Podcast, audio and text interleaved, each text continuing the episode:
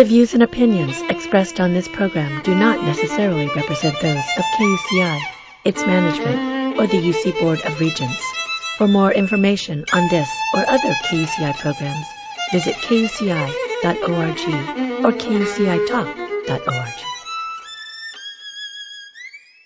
I find this scientifically fascinating. You're listening to KUCI Irvine. Disengage this computer now. Broadcasting at 88.9 FM. Hello, computer. And on the web at kuci.org.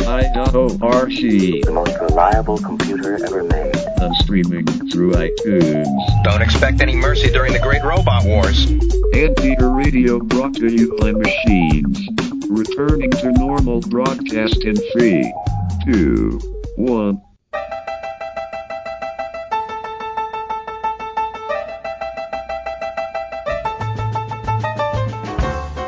Ladies and gentlemen, welcome to UCI Conversations, a weekly public affairs program dedicated to exploring everything in the land of blue and gold, with interviews of UCI leaders, innovators, and last but not least, Zot, Zot, Zot, everyday anteaters.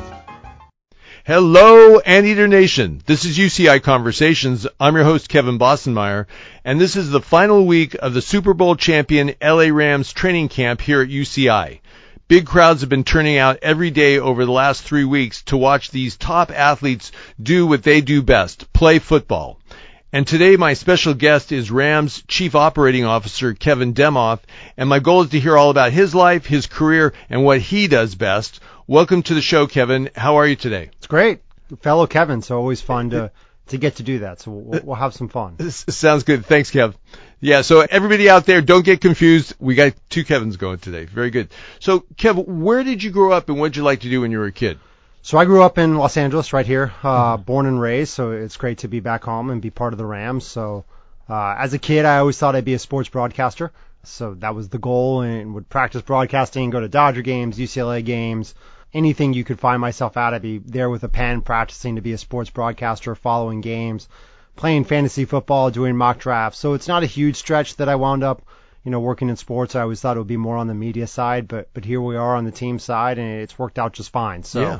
born and raised in Angeleno, second generation. Uh, my father's lived here his whole life. He'll be 80 this year. My mom moved here in the 50s, so you know, as much as you get a second generation Angeleno, that that's where we are. Yeah, so you remember when the Rams were here the first time, right? Yeah, so I, I when I grew up, I went to a bunch of games at Anaheim Stadium. Remember them playing there. Remember the rivalries against the 49ers and some of those great Monday night games and battles in the 80s. I had a Jim Everett poster on my wall. So, you know, certainly remember the Rams well from growing up here and being a fan. Gotcha. Did you play sports in high school at all, or You know, I, I kind of dabbled, uh, played water polo, tennis, volleyball, basketball, none of them well. Uh, wound up joining the newspaper and being sports editor and covering all of that, but never good enough to do anything just off to the side. So Gotcha. Uh, I'm kindred spirit with you there, man. How about you kind of were hesitant to get into sports out of high school. I, I understand. Is that, would you say that? Like you didn't major like in business right away? Can you tell us about your undergrad? Yeah, no. So I was a history major with essentially an art history minor. I think I was one class short of the art history minor, so I didn't even take an econ course. So winding up on the business side seemed very foreign to me at the time. Probably thought I'd go into journalism, broadcasting, chance I'd become a lawyer. Those were all the places I thought you could wind up. But I wound up graduating from college in 1999, so I did what everybody else did in 1999. I went to work in the internet. Great boom bust uh, opportunity. I went to work for a company called Broadband Sports, which was probably 10 years ahead of its time. It's probably, if you look at now, Bleacher Nation, SB, Bleacher Report, SB Nation, kind of Athletes Tribune, a little bit of what the athletic is. It's kind of a meld of all of that. I was the 30th person in uh, 1999. Nine months later, there were 300 people. Uh, and it was a hot IPO on Wall Street. Nine months later, they were out of business. So, you know, truly watched the whole the whole cycle. I kind of left at the apex um, nine months in, but it was a great way to get out of school and see the dot com boom bust world up close. A lot of great friends, a lot of fun building stuff and screwing things up, but never expected to wind up on, on the team side. At that point, do you go to grad school or what do you do from there? So I, one of my jobs that wound up being at Broadband Sports back before sports teams had websites. We wound up building the Dallas Cowboys website from scratch oh. and wound up launching that in about April of 2000. They were one of the first teams to have a website. From there came a number of teams in the NFL that were looking for us to do the same for them. We started talking to the Dolphins, the Raiders, the Packers. Uh, those are the ones that I remember and made a connection at the Raiders who wound up coincidentally recommending me for a job in the Arena Football League at the time with the Los Angeles Avengers, who were an expansion franchise playing at Staples Center. Casey Wasserman, uh, who's now running the LA 28 Olympic bid, had just bought the team, w- was getting started. Uh, we got connected, and so I jumped in the summer of 2000. I went to work for the Arena Football League, so the Los Angeles Avengers for four years, kind of doing a little bit of everything from trading players, signing players, hiring coaches to picking up Chipotle and you know sandwiches and doing dry cleaning and checking players in at the airport. So minor league sports, you got to do a little bit of everything. So I did that for four years before heading back to grad school. Okay. And did somebody recommend, hey, you know, things are going good here, but you really need to go to grad school or? You know, it was uh, one of those epiphanies towards the end of my time in the Arena Football League. Uh, it was very similar to what happened in the internet company. It was games were being broadcast on NBC, franchises were selling for tens of millions of dollars, and I really didn't understand the economic model. And I couldn't understand how we would make money, where it would come to be, you know, but everybody around me kept saying, you know, this is a, a rocket ship, the same way they said the internet company, which was a rocket ship, which ended up going boom bust. And I, I kind of looked and said, you know, I have no background in economics, no background in business. You know, maybe I should go learn that before I question business models and, and how they work. Turns out the Arena League was headed for, you know, a, a flame out and, and a, and a tough ending but took the opportunity in 2003, was getting married, applied to business school, wound up going back to Dartmouth for two years for business school. So it was a great chance to pivot a little bit in the career to go find myself and, and see if sports business was going to be the right path for me. Yeah, yeah. And, and your dad is a legendary early sports agent. Do you feel like you, you know, w- was he pivotal in your career with uh, with advice, or was it not so much? Uh, very pivotal. If you want to say the advice was don't become a sports agent, right? so you know, growing up in a house where you had a father who who was a public defender first, then became a lawyer, you know, representing athletes, wound up becoming you know an attorney for sports players and a lot of NFL players. Uh, I grew up around the NFL, around the game, so had a great introduction, but very much saw the agent side of it and, what it was like for someone who you know, represent players. So you'd be at our house and you'd hear the conversation from his perspective about, you know, what the players wanted, what the agents wanted, and I always kind of imagine myself what the other side of the conversation looked like from a team perspective, what teams are trying to get out of it, and what they were trying to build. And you know, the one thing my dad represented a ton of great players, but he could never get them. You know, he could never solve the other pieces of the roster. He could never help build the organization. They were always kind of at the mercy of what happened. And and I always thought that frustrated him a little bit, just that he couldn't go do for a Dan Marino he represented. He couldn't get him that last piece to get a ring. He represented John Elway, and at the end of his career was able, you know, they fortunately won two Super Bowls. But you know, growing up around that, I I envisioned I was never going to become a sports agent. It wasn't what I wanted to do. Didn't really think I'd go to the team, so I just was very curious about it. And so when I wound up going to the Arena Football League and being on the team side, I very much got hooked on you know, this is a, a great career path. It's a fun thing to do. I love competing. I love being part of a group that wins together, that tries to do things together and finish that, but, but realize business school is probably the right path if I wanted to continue to grow in the industry rather than just kind of float around.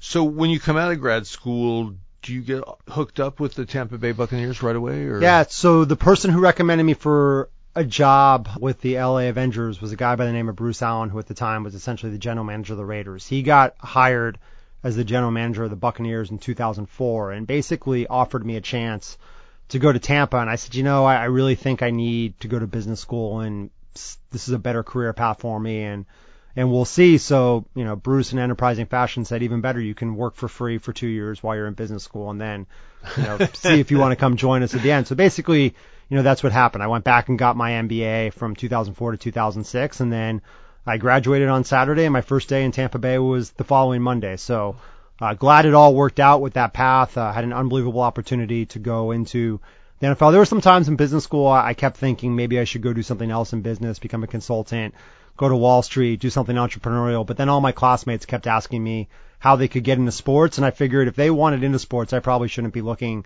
to get out of sports, and, and so plunged in with two feet uh, into Tampa Bay. Gotcha. And it sounds like, from what I read, that you were doing contract negotiations, salary cap management, strategic planning, both college and pro scouting. Wow, you, you were in training to become a COO. It seems like. I was really trying to become a general manager at the time, um, and you know was was on that path doing contract negotiations, player personnel, scouting. You know, really on on the football side, always with an interest on on the other side, and came to realize in that time period with the amazing, talented people we had in Tampa Bay. Uh, I think we had three or four general managers come out of that front office that I was no better at picking players, doing contracts, understanding that world than they were, and probably far worse. And so that, you know, my talent might be more aligned on trying to blend the football side with the business side and being able to speak both languages a little bit. Just dangerous enough on each side to understand one another, but there aren't a, there aren't a ton of people who who have a football training background who can also, you know, speak a little of the business language. And so with that, uh, was able to parlay that into an opportunity, started to think about what was next beyond the Buccaneers and, and wound up being really fortunate coming to the Rams. And how does that Rams opportunity come about? I got an opportunity at the end of the 2008 season. You know, we had some pretty good years in Tampa Bay.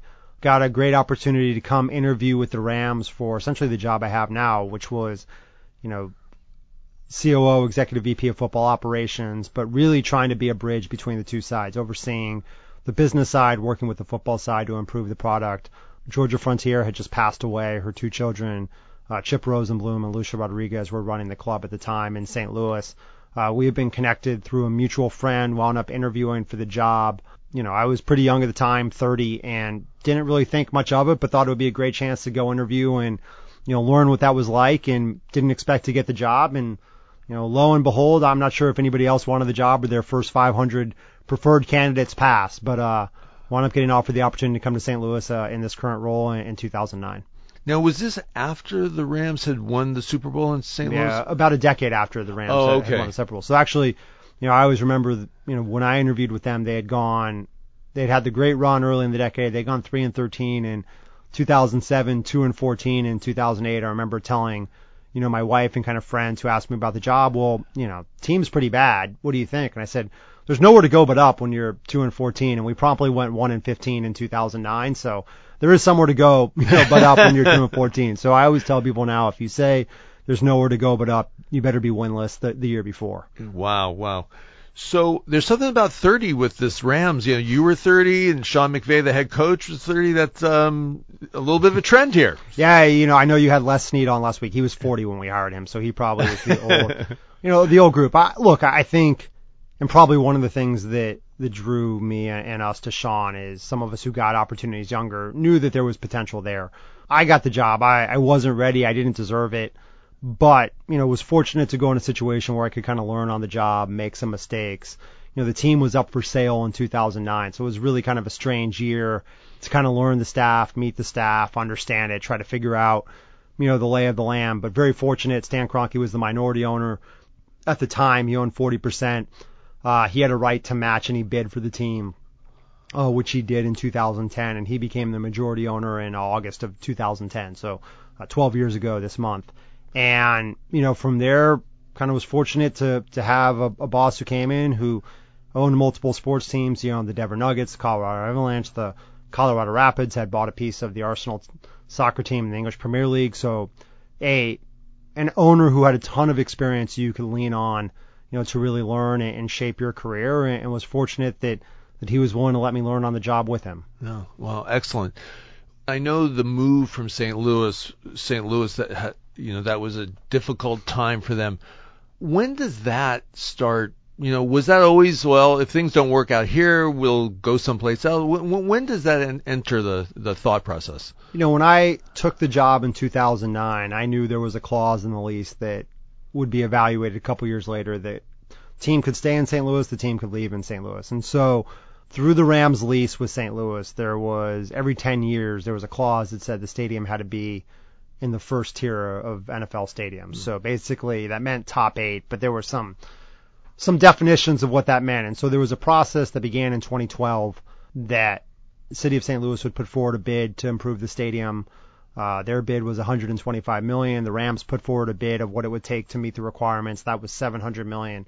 It went to an arbitration uh, in front of a group of arbitrators in 2013. They could choose one or the other. They could choose somewhere in the middle. They wound up choosing the Rams bid of 700 million to improve the time the Edward Jones Dome to a first tier stadium. The city of St. Louis then had two options. They could either make the improvements at 700 million and the team was obligated to stay for the next 10 years, or they could decline to make the improvements, which meant that the team essentially could go year to year starting after the 2014 season. So in the summer of 2013, uh, they declined to make the improvements, which essentially made us a free agent within the next 18 months. And at that point, you know, you started to understand what were the the options that could come your way. What you could do in St. Louis to build a new stadium, whether that made any economic sense, what you could do in Los Angeles or any other cities. And in 2014, uh, the opportunity to buy the land at Hollywood Park, the 300 acres there on the racetrack, which had just closed down, came available. And that really began the process of starting to understand, you know, what a new stadium and team could be in Los Angeles. But the one thing that, you know, as much as you may want to buy land and envision the Rams returning home, it still takes the approval of NFL ownership. No team had moved in in 20 years. You wound up with the Raiders and the Chargers also trying to build a stadium in Carson. So a really arduous process in, in 2014 and 2015 that wound up, thankfully, with the Rams coming back to Los Angeles in January 2016.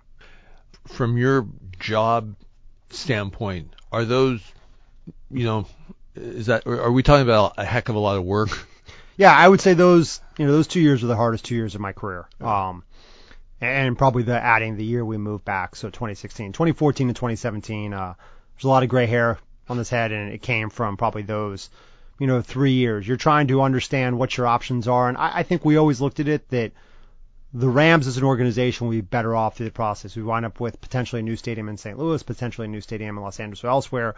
As an organization, we would be in a better position than we were uh, before. But trying to navigate, you know, nobody had moved a team in two decades.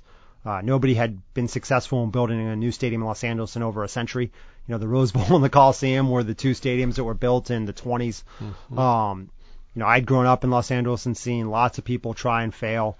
Uh, many powerful people. I mean, you could go from, you know, Marvin Davis and to, you know, Ed Roski, uh, Michael Ovitz. You know, you could name, you know, AEG downtown at Farmers Field lots of prominent people had tried and failed yeah. to build NFL stadiums in Los Angeles. So by no means was just acquiring land and wanting to build a stadium a slam dunk. And meanwhile, trying to operate a team, you know, the best you can in, in a different market and navigate that was was really hard. It was a challenging uh, two years professionally. It was a challenging two years personally. But you always kind of looked at it that the Rams as an organization would be better off, you know, at the end of the process. And even I would say as it came down to the very end and we won the vote in January 2016 to move to Los Angeles, that wasn't the end of the saga. That was the beginning. You know, in January 12th, 2016, we get voted on. You know, January 12th, you're the St. Louis Rams. January 13th, you become the Los Angeles Rams. And, you know, three months later, you have to be practicing and playing in Los Angeles in preparation for, you know, another season. And, and I would have loved to have been an expansion team and had – two years to kind of build up your team and your roster and your stadium and do all that. But, you know, we were going to be playing games, selling tickets, you know, moving and trying to be competitive in 2016. So that year was our first year here at UCI, which was a great home. And we were actually here four weeks that year just because we were trying to build our practice facility up in Thousand Oaks. Really long year, tough professionally. But I think the success this team has had since that year was born by that group coming together, trying to figure it out. We had a tough 2016 going 4 and 12. It started off 3 and 1. You know, great crowds at the Coliseum, great energy, and really fizzled by the end of the year. But I think the identity of this franchise was kind of forged through you know that tough year, and since then it's been a pretty good run. Yeah, very good. Excuse me just for a moment, sir, while I update our audience. Ladies and gentlemen, you're listening to UCI Conversations. I'm your host, Kevin Bossenmeyer. The Super Bowl champion LA Rams opened training camp here at UCI two weeks ago, and I've been doing a series of interview shows about that. And today my special guest is the big kahuna, the man who reports to owner Stan Kroenke and keeps everybody happy, Rams Chief Operating Officer Kevin Demoff. So what is so hard and daunting about building a new stadium? Can, you just give us a sense of that? Well, I think you start with, you know, Stan Kroenke's vision from the beginning at Hollywood Park, 300 acres, which is, you know, if you put it in comparison, it's bigger than Disneyland, Yeah. right? And it's, and by the way, that's not just Disneyland, it's Disneyland, California Adventure, downtown Disney, right? It's not just, you know, the park. So you take a size that park, trying to build a huge, you know, not only stadium, but we have a music performance venue, a million square feet of retail, an office building, apartments. You're really trying to build a mini city. So you're starting to lay that out. But you're also trying to build a stadium. You know, his goal to us was you can't undershoot Los Angeles. This has to be a stadium that, you know, is one of the best in the world, if not the best in the world, an icon in the city, an architectural marvel, you know, and, you know, one of the things when I look at SoFi Stadium now, we don't have just one thing that's never been done before. We have about a hundred things that have never been done before, you know, in a stadium. And you start just with the design of the stadium. It's a hundred feet down into the ground because of its proximity to LAX. Most normal stadiums are about 300 feet tall. Ours is 300 feet tall, but the height limit at the site is 290 feet. Um, except the site sits about 100 feet above sea level. So you had to figure out how you jammed 290 square feet into 190 square feet. That meant digging down 100 feet Right. into the ground. The previous Was that an easy w- w- way to get to? The, did you did you know that was the answer right away? it- we knew that was the answer right away, and, and the FAA actually was pretty quick to Oh. to understand that answer. We had some other challenges with the FAA and radar that came up later, but the FAA was very clear. Like you can build this as long as it's not taller, and our building wound up being no taller than the old racetrack grandstand at Hollywood Park. It basically sits at the same height as the as the Kia Forum, which is right next door. You know, so the height really was never an issue. It was just an issue for us to solve, and it actually wound up being a great part of the design of SoFi Stadium. You walk in on level six, you know, the stadium kind of unfolds beneath you, and it allowed the building to be much more low slung and architecturally designed. So you're now 100 feet in the ground, which is, you know, the previous record was 30 feet in the ground uh, in Minnesota. So you're now more than double. And I mean, you think about anywhere in the world, digging 100 feet in the ground, especially on the site of an old racetrack, you never know what you're going to find. You know, so thankfully we didn't find anything that stopped progress, but you know, we're digging this 100 foot hole uh, by 22 acres in, you know, 2016, 2017, and we get the second rainiest winter, you know, in Southern California history. So we now have the world's largest swimming pool, you know, almost seven, you know, million cubic tons of dirt was taken out, filled up by about three million cubic tons of water, and you know, so you had to excavate that. you get a few gray hairs from Yeah, that. that, you get a few, you know, and that puts you behind schedule Right. a little bit. You start to get in these other challenges that just come with designing a, a stadium, you know, of this size, this immense cost, you know, and, you know, we actually, I give a great credit, you know, AECOM, Turner Hunt, who did, uh, built our stadium, you know, Legends helped do the project. Like they did a great job managing through the process, but, you know, it was just complex, a lot of different things, a lot of moving pieces, and, you know, trying to build a stadium in, you know, the middle, you know, I was like, you don't ever want a drought, but maybe the year we were, Right, you know, building right, a stadium would have been the worst, right, right. wouldn't have been the worst thing. And so, you know, you're always just managing through that. You're trying to play, you know, a season at the Coliseum, which itself was undergoing construction at the time. So you felt like everywhere you were going, there was a, a, a hard hat. You know, you're trying to build a stadium that's never been done before. You're trying to do it in a city that's never done it. And, you know, just a lot of complexity to it. You know, a ton of gray hair. Uh, you know, we wound up over budget, a year behind schedule because of the rain. You know, so, and then you wind up opening the building in COVID, which is a whole different, you know, story and playing empty for a year. But, you know, I guess all is well that ends well. Yeah.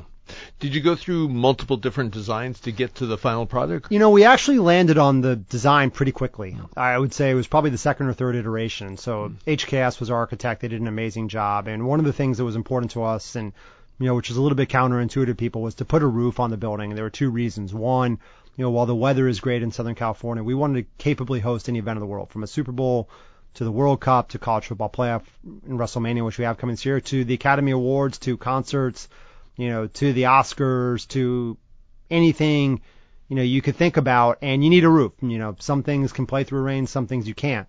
You know, but then the challenge really was you want to put a roof on the building, but you really didn't want to build a retractable dome in Southern California. The weather is so great.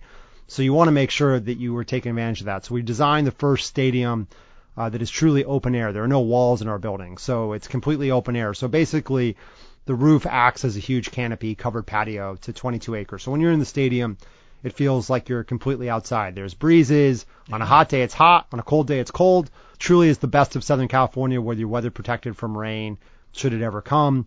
But you, you get to enjoy the environment completely. You know, I think what I love most about the building when people are in it, they say this feels like Southern California. You can see palm trees. You know, in the end zone, you can see the ocean from the upper deck. Truly a great building. And then the other piece, I mean, from the roof, you know, 100 million people fly over our stadium each year into LAX. You know, so the roof gives you one of the world's largest digital billboards. And even, you know, it's great for advertising for SoFi Stadium, but even, you know, this past week, uh, we had a tribute to Vin Scully up on the roof. And so when you're flying into LAX, you could see this amazing tribute to Vin Scully. So a lot of different great purposes. And, you know, so we came upon that pretty quickly and it's worked out pretty well. Is, is the the roof uh, billboard concept is it a profit center? It, it is not. Um, Oh. It probably could be if we used it differently, and Oh. you know people pay us. But it is one of the world's largest LED screens. Yeah. Um, we could absolutely make it a greater profit center, but right now we just use it for really cool content. Yeah, I, I've recently talked to an architect who was involved with the building uh, of the roof, and the roof is not attached to the actual building; it's a separate structure, right? Yeah, so the the stadium is actually three separate buildings in one. You have a retaining wall uh, that holds back all the dirt around the hundred foot hole, so that's a separate structure. The stadium itself, the stadium bowl, is a separate structure, and the roof itself is supported by 38 columns, is a separate structure. And that, you know, in the case of a seismic event, all three structures work independently. So theoretically, if you're there's a major earthquake, the safest place to be is about the 50 yard line at SoFi Stadium. Wow, wow. Did you ever consider that the roof would be solar? You know, we didn't mainly because, and this gets in actually into the FAA issues, the reflections to pilots, um, trying to power through the ability to do it. There were just a lot of different challenges with, with making the roof solar. The roof is actually, although it serves a unique purpose, the roof is actually made of a material called ETFE, which is much more popular in Australia, New Zealand, and, and Europe, which is a clear plastic, um, which is about as thick as a piece of tape, but you can drive a semi over it. So really strong plastic.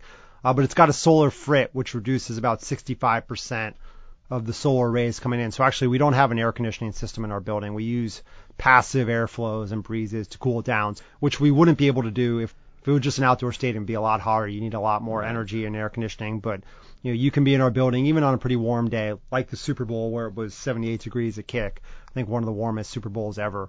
And you know, it felt great. And beautiful breeze, and, and so that roof absorbs a lot of energy and saves a ton of energy costs. Gotcha. How about is it the head coach Sean McVay and the GM Les Snead? Are they the two people who report to you, or are there other people reporting to you? Yeah, so on the football side, uh, there are three people who really report to me. The head coach, Sean McVay, the GM, Les Snead, and then our VP of football and business operations, Tony Pastoors, who kind of oversees our salary cap and some of the business side of the football side, I call it. So, you know, those three nominally report into me, but really, I mean, they report into the owner. You know, my job is to help them get what they need to succeed, you know, budgets, revenues, you know, if they ever wind up stuck on a decision to try to help them, you know, think through it. But when you have, uh, you know, the three of them do an amazing job building this roster, building this team, I kind of just sit off to the side and say, you know, I don't want to screw things up. Let me get out of the way. So, you know, involved in the hiring of all of them, but really just serve as a resource for them in case they ever get stuck. But thankfully, uh, pretty sharp guys who have figured it out on their own. Yeah. Can you tell us a little bit about finding Sean McVay? When does his name come into the picture? And Yeah, so I mean, it really, I think you have to go back to, you know, my first coaching search we ran in 2012 when we hired Jeff Fisher uh, at the time, who was the most sought after head coach, you know, in that cycle, you know, had great success with Tennessee. Real coup for the Rams to get him. But when we went through that process, I remember, you know, in my notes writing down, you know, we made a head coaching change at the end of the year saying you really need more time to make that change. And, you know, we should make this decision as soon as we know when it's going to happen. And so unfortunately, you know, with Coach Fisher in 2016, when it became clear we were going to need to make a change in 2016, pulled out that notebook from 2012 and said, you know, don't make the same mistake twice. Like, make this decision with time. So we made the decision early December, mainly to give us time to start to do research on, on candidates to put us ahead of of the cycle. And, you know, it's really not fair to a sitting head coach to be doing research on other coaches and trying to figure out what you do while they're still coaching. Mm-hmm. So we made that change in early December. You know, and one of the first names that popped up when you were asking people around about candidates was Sean McVay. Mm. And everybody would say, you know, if you kind of ask people, you know, you'd ask them about candidates or different ideas, and you'd say, who's the person who we're not considering? And they'd say, well, there's a 30 year old kid at Washington who's going to be great. He's just really green and probably too young. And after three or four times, you kind of took that note down and said, well, you know, let, let's let's do some more homework on Sean McVay. And the more homework you did, the better it came back every time. Uh, we were fortunate enough to be able to talk to him pretty early in the process and just blew everybody away. His energy, his conviction, his ability to communicate, he checked every box that, that you really needed. And while, and I think we all admitted, you know, he might be young, he might be a year or two away, you know, at the time, you know, it's hard to think back now. It, you know, the Rams hadn't had a winning season, even a 500 season in a decade. So if you were being a realist with yourself, you were saying we're probably not going to win the Super Bowl in 2017 anyways. But the one thing that you were convicted about with Sean McVay was he was going to be a head coach in this league in the next year or two, and if you didn't hire him, you were going to be playing against him. and you know, I think we all looked at each other, and, the other thing that helped, we interviewed 10 people, a lot of whom became head coaches. We were all, a, gr- you know, Les Snead, Tony Pastoors, and myself who did the search. We all had Sean as a clear one. We couldn't even agree on who two and three were. And so that was a pretty clear indicator to us that, you know, he was the guy. And we talked to a bunch of players in Washington at the time who said he was ready to be a head coach. And, you know, we were fortunate to have an owner who was willing to take a leap of faith on a 30 year old head coach, which was unheard of at the time. And, you know, lo and behold, we win the division the first year and have immediate success and, yeah. you know, have never looked back. Uh, five straight winning seasons, four playoff appearances, three division titles, two Super Bowls, and a Super Bowl title later. Uh, been a pretty amazing hire what Sean has done. Yeah. Do you remember the first time you guys talked? Anything particularly stand out from you know, your first meeting or your first talk? Well, I think anytime you and this is probably true whether you interview for any position in the world. When you're meeting with someone, you have a pretty good sense and within the first five minutes of whether you want to learn more or whether you wish you hadn't done this interview and you know can you go on to the next one. And yeah. I remember with Sean, there was just something you kind of sat up and you're like, okay, is this amazing? But you were curious whether it was just a brief flash of you know 30 year old or whether he could sustain it. And he just had this unbelievable way about him, which has never changed. He, he's the best communicator I've ever been around he has a, a vision, you know, and people give him credit for calling plays, for being smart. Like, he knows how to work with people, how to work with players, to articulate a vision, how to be a great listener, how to take feedback. And that was all very clear in that first conversation. I remember walking out of that first conversation and be like, and I, I think I remember Les Snead said it best. He's like, this is our guy if we have the guts to hire him, you know, and, uh-huh. you know, you, you walked into that conversation interview saying, how on earth can you hire a 30 year old head coach? And you walked out being like, how on earth can you not hire you know, Sean McVay. And one of the things people always ask now is, you know, how did you know? And I say, all you have to do is look at his success in the first fight. It wasn't, we didn't, you know, it's nothing we did to make him successful. It just took someone actually going and looking, you know, for him to be successful. And we were thankful. He didn't interview, the only other team he interviewed with at the time was the San Francisco 49ers much later in the cycle. I think had people done the homework and interviewed him, he would have had every opportunity, you know, that was available in the NFL that year. But, uh, we were fortunate. Uh, kind of he fell in love with our opportunity. We fell in love with him, and, and the rest is history. Gotcha, gotcha. Ladies and gentlemen, if you joined us late, you're listening to UCI Conversations. My special guest today is Los Angeles Rams football team Chief Operating Officer Kevin Demoff. We've just finished talking about how the Rams found head coach Sean McVay in 2017, and now we review that amazing Super Bowl season last year. Here we go. How about in terms of reflecting on last season? Do you have any takeaways from you know? Obviously, let's do that again. But you know, do you, how about lessons learned from last season? I there are no lessons learned. I mean, I quite frankly, you know, last year was a magical ride that you couldn't script if you tried. You know, the first year your new stadium's open, the first year, you know, an NFL stadium's ever been open in in Los Angeles that was built for the NFL. Uh, you work hard to bring a team back, to open a stadium, to build a stadium and your first year in it, you not only you know win the Super Bowl, you win the Super Bowl in your home stadium, which had never happened um, until the previous year, right? It's crazy. Right, right. 54 years it never happens, and it happens back to back years. You become the first team in history to play a championship game at home and a Super Bowl at home. You beat your bitter rival, the 49ers, to advance to the Super Bowl. You win the Super Bowl at home. You know, the lesson learned is that's never going to happen again. And you just look back and enjoy the ride and you're grateful. You know, anytime we learned this in 2019 going to the Super Bowl in Atlanta, anytime you go to the Super Bowl, so many things have to go your way. You have to get so many lucky breaks. Everything has to break just perfectly. Uh, and you wind up with such an appreciation for teams like the Patriots that went nine times, the 49ers who did it five or six, the Cowboys, Steelers, you know, and, you know, last year at every turn, it just, it was magical watching the fan base come out and, you know, seeing it transform before your eyes. And, you know, you pinch yourself. I was at a charity event last night honoring Cedar Sinai in our building. They were honoring Andrew Whitworth and, you know, kind of the Rams. Andrew Whitworth wins Walter Payton Man of the Year, mm-hmm. then plays in the Super Bowl, first person ever to do that, you know, wins the Super Bowl going out. And, you know, Andrew and I were kind of standing there looking around and saying it's hard, really like your first time back for an event in the building, not a concert, but a Rams-ish event. Yeah. And it's hard to believe it all happened. Yeah. You know, when, when you kind of look around and, you know, we were fortunate enough to be wearing our Super Bowl rings and, you know, looking in the stadium and, you know, I, it still was something I, I don't think I'll ever believe happened. Yeah. Uh, you'll grow much later in your career and pinch yourself. Uh, it was just a magical season and, you know, one of those things I think that will change football in Southern California forever. It brought our community together, watching it, you know, the week of the Super Bowl. This was such, you know, the fact that Los Angeles hadn't hosted the Super Bowl in 30 years, you know, and how much the city shined that week, how much SoFi Stadium shined. You know, I think it was football on its biggest stage. We had an opportunity to go play in it, to make plays, and you know, even now to think about Matthew Stafford and Cooper Kupp making those plays to win the game, Aaron Donald with the sack, uh, it brings chills. You know, it'd be great to go try to do it all again, um, but it'll never be like last year in SoFi Stadium. Even if you know we're ever fortunate enough to get a chance to play another Super Bowl at SoFi Stadium, the first year your stadium's open, to go have done that, uh, to watch Stan Kroenke and Sean get to hold the Lombardi Trophy there with the players with Andrew Whitworth and Aaron Donald and Cooper Kupp and Matthew Stafford. It magical. It's the only no, word you can come yeah, up with. Fantastic. You know, in your position as COO, when they about two thirds of the way through the season, they they lose those three games in a row.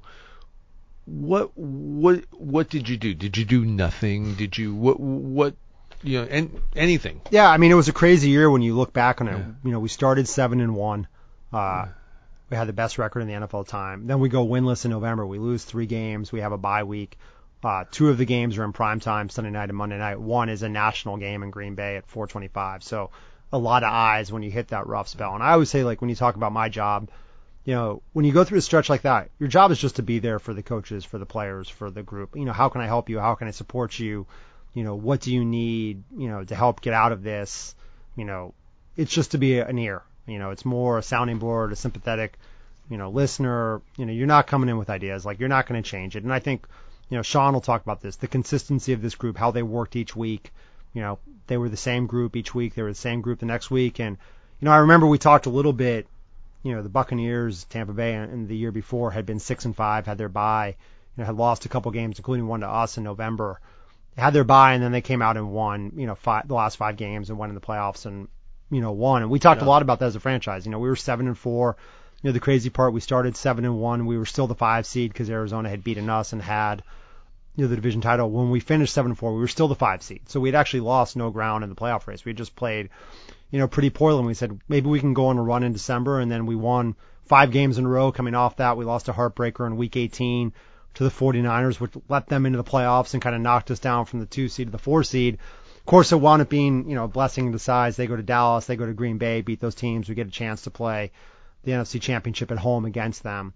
But you're just there as, you know, truly as a sounding board and, you know, helping them think through reframing it positively and, you know, players and coaches did a great job of being themselves and, and riding the ship and, you know, Sean will always say when you go through a season, you're going to find out the most about your team during adversity. And that was, you know, the only time, one of two times only in Sean's five years, we've had a three game losing streak. And, you know, true adversity, and our, our players came through with you know shining colors. Yeah, yeah. Ch- champions stood up. That's that's what it takes for ch- champions to work through adversity. I loved Les last week saying that we don't look to just grind through adversity. We look to learn and go higher, to be stronger. Yeah, I, I think you know the team embraced it, and even last year, you still at the tail end of COVID. You know, we had a fully vaccinated team last year. We had had two players test positive, and you know, basically two years. And then, you know, the night before our biggest game of the year, really at the time, uh, Monday night game in Arizona, where if they win, they basically win the division. We lose five starters to COVID. You yeah. know, Jalen Ramsey and Tyler Higbee and Rob Havenstein and Darrell Henderson. And, you know, and I remember Matthew Stafford being like, "We've got this. It's fine." We actually played our probably our best game of the year that night. Upset Arizona. you know, and really set ourselves up well. And then we lost 30 more players in the next three days to COVID. You know, game the next week against Seattle be, winds up being played Tuesday at four o'clock. You go from having two right. players test positive, you know, in two years to 40, Yeah. you know, in, in four days, which was, you know, as we all dealt with Omicron and what it was. And it was definitely eye opening to us how different, you know, this could go through a fully vaccinated team. But that, that kind of weak stretch, not only did you get after the three games, but you try to right the ship, but then you're dealing with a COVID, you know, true COVID nightmare. You learned a lot about our team, our players, their resiliency, and, you know, we grew through that. And I, th- they, there's no chance we win the Super Bowl without those struggles in November and kind of the, through those two COVID games. Yeah, and the great attitude that you know everybody from the top down seems to have this this winning attitude of it's not me, it's we. Yeah, I mean, Sean's saying is we, not me, and that, that permeates the organization. But this is the most selfless group of individuals I've ever been around, and highly competitive. Yeah. Uh, you know, huge egos, I would say, about winning, um, but selfless. And it, it's a rare combination where everybody knows what their role is. It's excited to come to work and, and work together, and, and will go try to win. And you know, as Les will say, dominate their role in the best possible way. And when you put 250 people in an organization with that mindset, uh, great things can happen. Yeah, yeah, yeah. I I was writing a little bit about an intro or something, and and I I put down originally I put down humble, and I was like, you know, it's not really humble, but it's because of this ego to win, but again, kind of going back, it's all about us. It's not about me. It's about us, and uh, it's it's it's a great winning attitude, and it's contagious not only for the team but for the community. I yeah, think, I think one of the great things there's a shared humility about this team, not about talent or capability. I, everybody's got a pretty healthy ego and wants to compete, and you know you'll get that from us on occasion, but it's about the team and it's about winning together. And I think that's what you saw from our organization, from ownership on down last year, pulling together, winning the Super Bowl. It really took everybody to do it, and you know you have to love to win. You got to wake up and want to beat everybody else and want to do it together, but you know, there's I think one of the things Los Angeles has come to love about team. You have your stars, a Matthew Stafford, a Cooper Kupp, Aaron Donald, some of the hardest working, most humble superstars, but they are some of the best players in the game. And I think that ethos from Sean McVay, Les Snead, Stan Kroenke on down is really what differentiates, you know, our team versus some of these teams in the past where we have some of the best to do it in the world, but you'll never see them say that publicly. You'll never see them say it privately. They just go about their work and, and do it in the best possible way. And I'd like to think that that's what people see in our organization, a truly great, you know, organization that's always striving to get better, but one that people enjoy working with and, and seeing every day. And I think, you know, even reflective here of the crowds at UCI and that relationship with fans, uh, it's been amazing. Yeah, fantastic. I know your job can't be easy. What are the challenges of your job?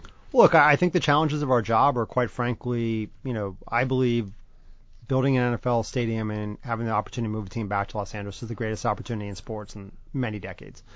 And so to me, it's, you know, what Stan Kroenke said that first day, undershooting Los Angeles and, you know, not achieving our full potential and reaching what our actual goals are in Los Angeles. And I always say, if you, if you think you know what you can achieve in Los Angeles, you're selling the dream short. And even, you know, six years in now, at the start of our seventh season, you know, we're just scratching the surface, I think, of what we can be as an organization, what we can mean to this community, what we can do for the fan base, you know, growing kids. I think this franchise should be one of the world's greatest sports franchises, you know, up there with soccer. When you talk about Barcelona, Real Madrid, Manchester United, Arsenal, the Cowboys, the Lakers, the Yankees, the Dodgers, like this team should be in that pantheon.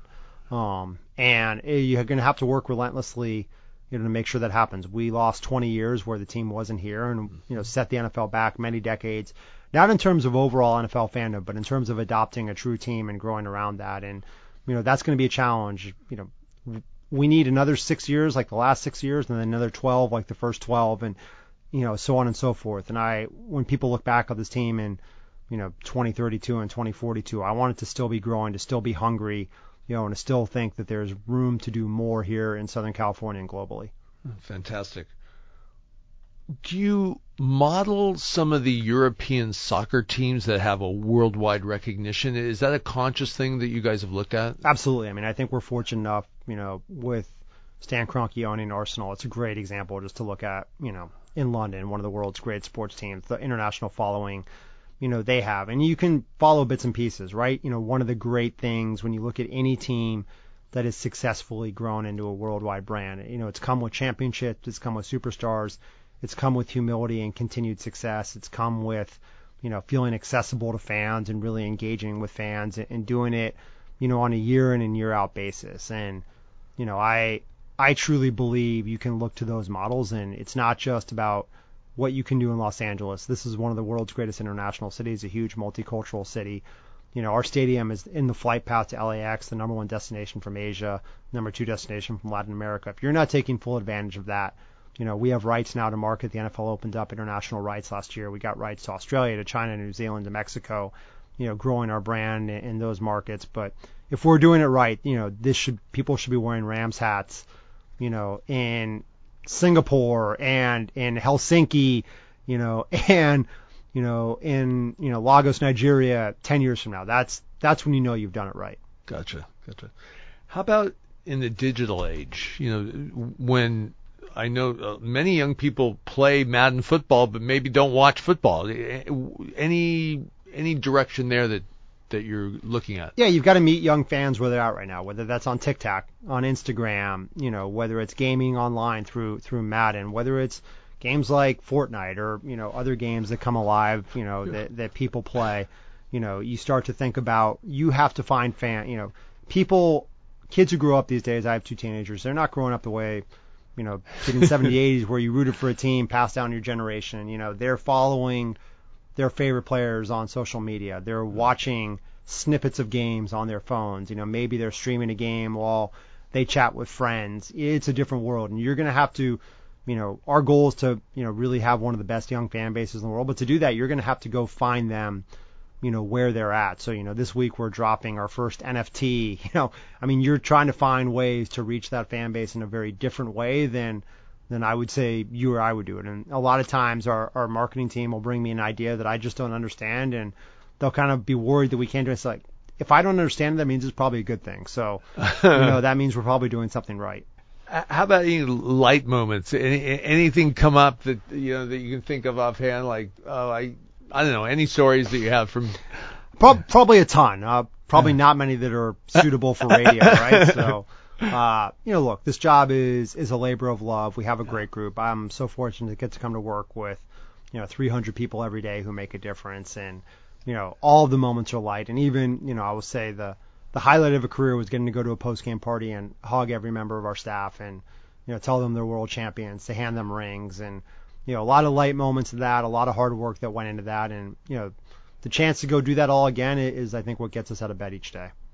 Fantastic. They talk a lot about uh, the top players, what you're looking for in terms of talent, speed, quickness, agility. In terms of front office talent, can you just describe a little bit of what you're looking for there? Yeah, I, I think it's, you know, I would say we're looking for the best athlete, you know, whether it's in marketing, communications, sales. Doesn't have to be someone who's worked in sports. People who are bright, people who have a passion, people who are great interpersonal skills, right? You have to fit into our culture. You have to be want to sacrifice yourself to the greater good. You know, ego doesn't play well in our building. You have to be a team player. You have to be willing to collaborate. You have to be willing to think uh, outside the box is a cliche, but think a little bit differently about how we do things. Push the envelope. That's why we tend to hire from other industries, not sports. Um, you know, we're the only organization I know in you know male professional sports that's majority female on the business side. Uh, ton of great young rising stars there. So you know, we'll look for talent anywhere we can find it. We're so lucky to be in Southern California. There's such amazing people, you know, that you can hire here of so many diverse backgrounds, you know, you know, from gender, sexual orientation, thought, background, countries. Um, you build a rich tapestry, and if you want a fan base that is, you know, multicultural, diverse, and different, it's got to start with the employees you have. I would say the most important fans we have are employees because if they're not happy, if they're not fulfilled, there's no chance our fans are going to be fulfilled. Is the SoFi complex complete yet, or is it still? it may not be complete in our lifetimes, right? I mean, so wow. I mean, you're we're opening up the apartments this year. The retail is starting to come online probably by the end of this year. The new home of NFL Media and NFL Network is complete next door to the stadium, so that started opening for broadcast last year. Uh, we'll break ground hopefully on a hotel in the coming year. You know, we're entitled for 15 million square feet. Right now, we've only got about five to six, so you're going to see it probably triple in density over time. You know, we're fortunate the Clippers are coming next door at the Intuit Dome across the street, so that's going to help spur development. So, you know, that that front door of Inglewood and you know the city is is going to look different. And I would say we're the we're going to host the opening and closing ceremonies for the 2028 Olympics. And, you know, I think if you look at 2028 between, you know, the tens of billions of dollars going into LAX and the surrounding area, you know, tens of billions of dollars in our development, you're probably going to see a 30 to 50 billion dollar new front door, you know, to Los Angeles that'll welcome visitors from around the world, and I think it'll be fantastic. Wow. Thanks, Kevin Demoff, the COO of the Los Angeles Rams. Sir, I've been with your team for the last three weeks while you've been on campus. It is really impressive from the top to the bottom. I'm impressed. Best of luck for the season. Look forward to it. Thank you, and thank you to the UCI community. It's always a great stay here, great facilities. Nobody here has anything to do with the weather. That's pretty good too. It's always a joy to be back here. Thank you again to Los Angeles Rams Chief Operating Officer Kevin Demoff for all his insights and stories into his amazing career and how the Rams organization works. If sports is entertainment, the Rams are creating a compelling spectacle. From winning the Super Bowl last year, to amazing players like Aaron Donald, Cooper Kupp, and Matthew Stafford, to the state of the art SoFi Stadium, and that dynamic young leader head coach Sean McVay. Wow. That's an amazing wow, wow, wow. The Rams completed their annual UCI three week training camp today and now move up to Thousand Oaks to their home training facility. They will have three preseason games, and their first regular season game is Thursday, September 8th at SoFi versus the highly touted Buffalo Bills. Go Rams! I would also like to thank UCI Athletics for putting on one heck of a training camp and going all out to help KUCI gain access to the Rams while they were here. Kudos.